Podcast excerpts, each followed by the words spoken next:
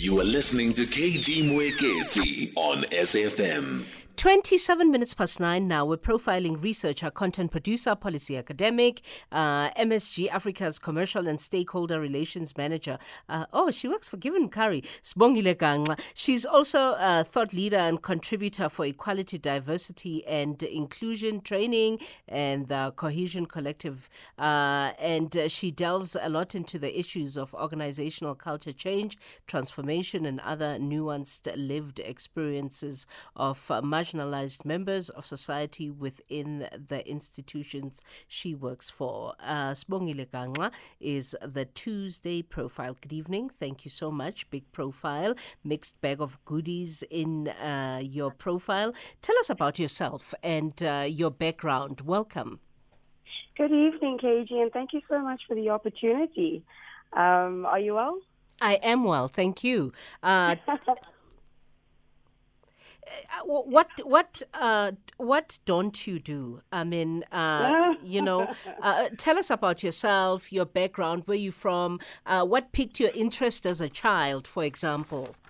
Yeah, yeah. Thank you so much for actually uh, the last point around childhood, uh, because you know, obviously, you know, your CV kind of reads like you do all these things at the same time, uh, but it's just you know all these dots connecting that kind of bring you to this aha moment where everything kind of intersects in a way that makes some sort of um, sense and brings meaning to your body of work. Mm. Um, so, just from a childhood perspective, KG, um, I grew up in an educational system and in a school that encouraged being an all rounder. Mhm. Um, it was a big part of how um, you were um, assessed. Um, as somebody who would be fit to go out into the world and you know do something quite meaningful with your life. Mm. So we, we I went to a school, a girls' school in East London, um, Clarendon Girls, where you would uh, be expected to play a sport. You would be ex- expected to participate in a cultural activity. This could be the dramatic arts. This could be uh, playing an instrument. This could be being in a choir.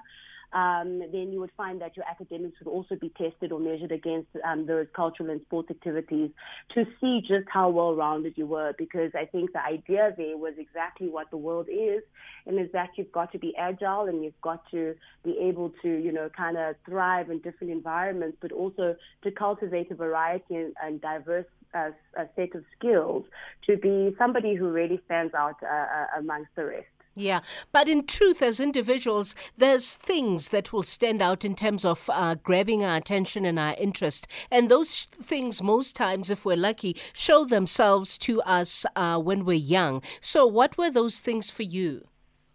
Um, it definitely was storytelling. Um, I think uh, you know I was a, a child that was at home most of the time, um, and TV and magazines and radio uh, were my form of entertainment. That's what the adults were entertaining themselves with. So I would sit there and watch, you know, a top billing with my mother and I'd see worlds and places that I'd never been to, and that would kind of trigger some sort of, you know, imagination in me about the world beyond my spatial confines. Um, the magazines, even before I could even read what the words were, but you would page through the pictures, and you know, you could kind of, you know, shape some sort of a reality or picture or story for yourself. And radio as well. I mean, it's the theater of the mind. You know it. Um, I mean, it transported me to many places, and I just felt so connected to the world, and it it really spoke to me personally, and that's the beauty of radio as a medium. It's so intimate. It's like your friend, or your friend on the other side of the airwaves. So definitely, I think the storyteller in me was um, uh, informed by you know those kind of exposures. Yeah. And then, how do you end up uh, with a mental uh, wellness software app? How did that part of your existence come about? It comes from my own um, history with mental illness. Mm-hmm. Um, I was diagnosed with clinical depression early on in my uh, early 20s. Mhm. Uh, but I, I mean, when I when I trace it back, I mean, I, I trace it back to my childhood. Um, that I was one of those sad kids Um, and and, and it, it really it, it didn't have so much to do with experiences. Yes, maybe there were some experiences that could have triggered something in me, but I think, you know, depression is something so complex because it's clinical. It's a chemical imbalance. Mm-hmm. Um, it's just a, a, wiring in your head. And of course, experiences and memories um, can also, you know, kind of contribute to it. But definitely it was my own journey and just seeking healing and always trying to find new ways to reimagine myself and kind of cultivating joy and trying to push through the sadness um, of of that clinical um, ailment. Yeah, depression. Mm. So um, and, and and as I grew older, I mean, I had to make a decision. Uh, am I going to be sad and despondent for the rest of my life? And I know it sounds, it doesn't even sound insensitive because it's my reality, and I yeah, lived it, yeah. and I live it. I live through it every day. I mean, it creeps up on you when you wake up. I mean, negotiating yourself into every single day, slowly getting out of bed, self motivating. I know the struggles and the darkness and despondency that depression uh, presents itself as. Mm. Um, so I really tried to see with my storytelling abilities and you know my curiosity about human behavior um, how do we create a space where we reimagine healing? Because I think also the conversation around therapy is a very myopic conversation. It's a Western concept um, where you know a lot of our people, KG, don't know what it is to go and sit in front of a therapist and talk about their problems. But we have different ways of healing ourselves. You know, Mama Betu will start playing R&B and will summon us to clean and go wash the blankets and take down the curtains and spring clean the house and those are all things that we have adopted and employed as these therapeutic mechanisms to, you know, cultivate joy and a sense of uh, fulfillment for ourselves. Mm. So it was really about seeing how do we come about with a content-driven platform where people can really self-author their own healing journey, um, whilst getting obviously the professional help that is also very important to kind of locate how you're wired, um, how it informs your behavior, mm. what are some of the externalities that inform all of those things, but also how you take a sense of self reliance and you tap into your agency to author your own healing path. So that's uh, how Safe Space came about. What is the name of the app, by the way? Safe space. Safe space. Uh, yes. But, but, the, but the challenge will always be, at least for us as South Africans, we're living in a world, uh, you know, where apps are a way of life, uh, but connectivity remains a multifaceted problem in our country. Um, and with the work that you do as an advisory board member uh, at the Iziko Connect, which is an Eastern Cape based public Wi Fi net- network, how are you bridging the gap to ensure that connectivity challenges challenges are a thing of the past, and anyone who faces similar challenges, uh, for example, uh, with uh, depression uh, in, in, in the Eastern Cape area or anywhere really in South Africa, uh, doesn't struggle with issues of connectivity because, uh, you know, I love the work of the app, but, you know, an app is useless mm. if you don't have connectivity. Absolutely. And I think that's what, you know, drew me into Iziko Connect. Um, I'm very proud of, um, you know, uh, Ayabonga Gawe, who's actually one of your colleagues there at SABC, um, who came about uh, with this opportunity to look at connectivity in a rural Eastern Cape. Um, and um, really as a response to our developmental challenges, like you say, because uh, the world is moving uh, through this technological lens and we're leaving some of our people behind. Um, and I, you're right when you speak about connectivity as something that does um, exacerbate um, some of those inequalities in our society. So the beauty of the kind of work that I've done and the diversification of that work is that in my evolution as a radio practitioner, I found myself in the commercial environment in radio and I learned about the business of radio. Um, we all know that radio is a free medium. That's why it's still one of the most loved traditional uh, media uh, platforms uh, because of that accessibility. Um, but also, it has to keep its lights on and pay you and me, KG, um, through advertising. So we sell that airtime. And the same goes for finding these kind of alternatives of connectivity.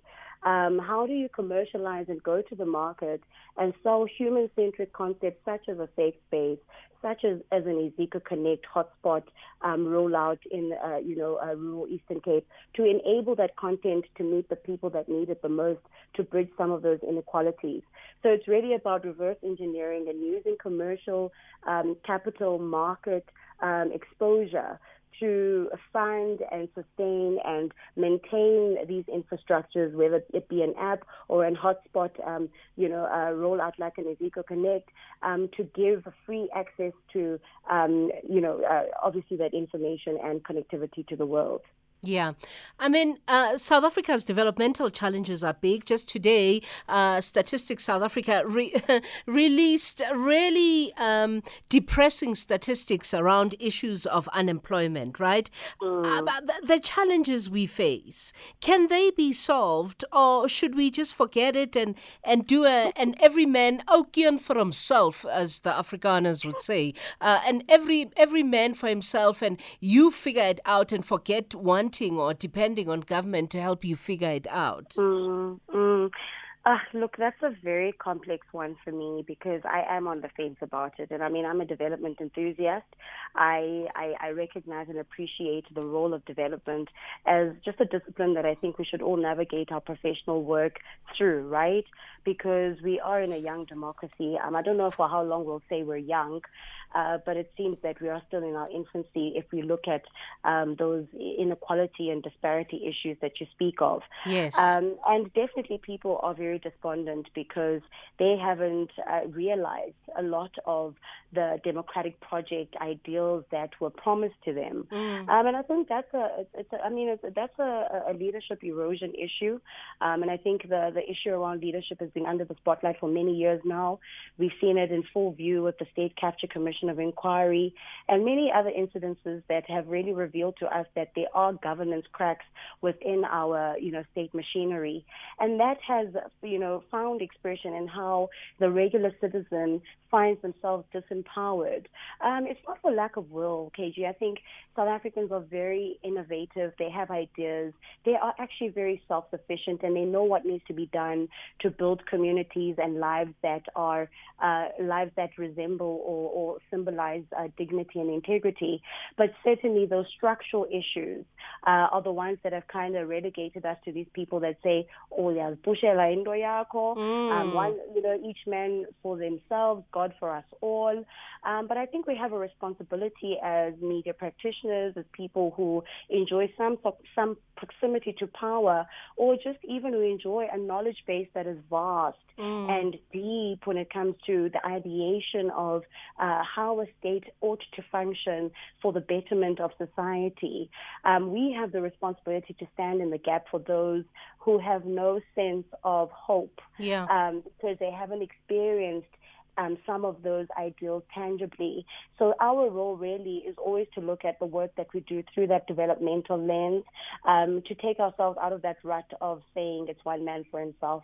I mean, I think a democratic project needs collective thinking and collective effort, mm. but we need to create enabling environments for people to feel empowered and confident to own their democracy and their own path um, uh, path finding yeah. um, for, for, for self determination. Yeah, and, and, leave some sort of legacy, uh, you know, because uh, be, because that's at least the responsibility we have while we're here. I want to go to break because, like you said, we have to, uh, you know, uh, uh, uh, pay the pay the bills so that you and me can get paid. But uh, before I go to break, ooh, I I, lo- I lost her. Uh, but hopefully we, we can get her back, and then I, I go to break. Uh, Sbongile is uh, the Tuesday profile. She's a researcher, a content producer, a policy academic, and MSG Afrika's commercial and stakeholder relations manager. We'll come back uh, with her in a short while. You are listening to KG Mwekezi on SFM. 941, uh, we are in uh, the last part of our Tuesday profile, and uh, we're profiling researcher, content producer, policy academic, and MSG Afrika's commercial stakeholder relations manager, Sbongile Gangxa. We were having a discussion about the democracy project and uh, development, and, and, and it's, it's not lost to me that you're from the Eastern Cape, right? Uh, let's talk about a bit, a bit about why a province that has produced, uh, I mean, the, the Eastern Cape has produced how many pre- presidents in our country in democratic South Africa?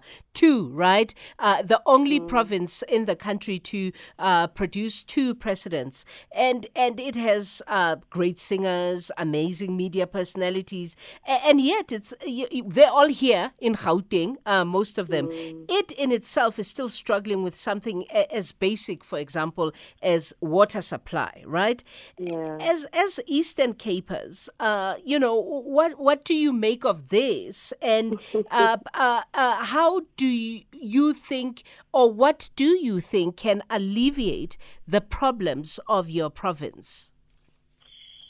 Oh, do you have all night?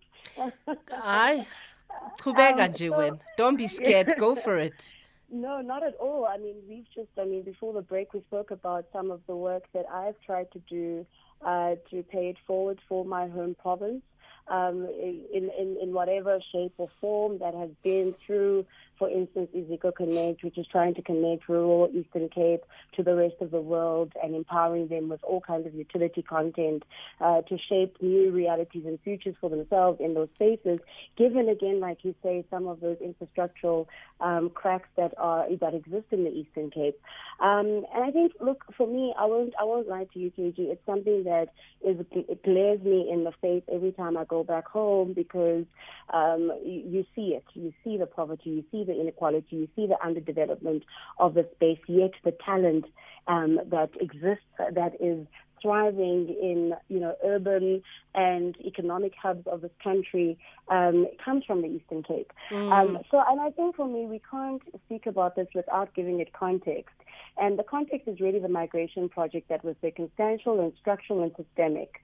Um, the Eastern Cape is, you know, um, is is really founded or defined by that migration project, uh, where it, it happened before predating us.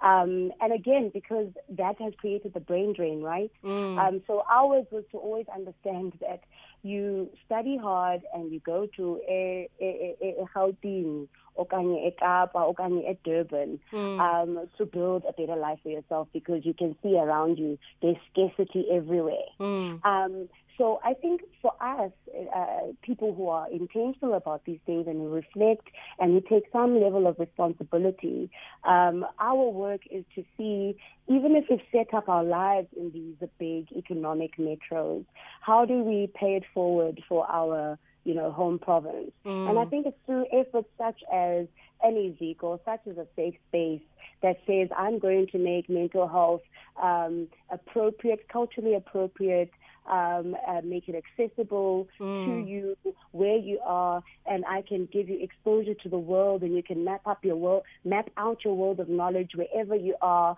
in a corner in the Eastern Cape um, to forge a better life, what you imagine, and and create a better life for yourself.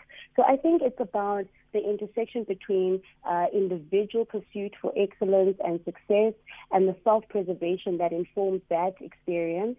Um, and then of course the collective public value of your hometown to make sure that you don't leave others behind you.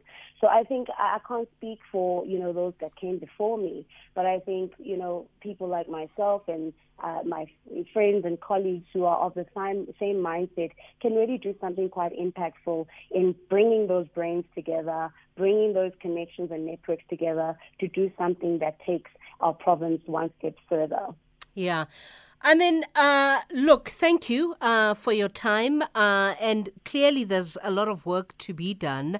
Uh, but uh, you're young, you're energetic, you're driven, uh, you're focused, and you're inspired. So it, it would be nice to hear in five years' time, if I were to ever have a conversation with you again, the kinds of things that you will have done then. Thank you so much. And remind us again of your socials and the name of the app.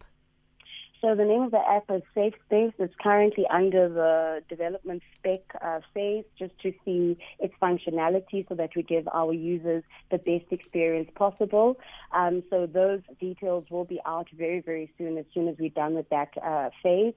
Uh, but you can find me on LinkedIn. I'm only on LinkedIn at the moment. Um, Good for you. Is, Peace of yeah. mind is very important. Mental health once again. Yeah. Once again. Mm-hmm. Um, so I'm um, trying to funnel or you know channel those energies in the right direction. So LinkedIn is a very uh, positive space for me uh, for networking.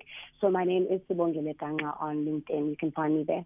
Yeah, thank you so much for your time. Thank you to the. Uh, thank you, Thank you. Have a great evening. Uh, thank you to uh, the team of this show. Uh, it's book reading time on the Viewpoint.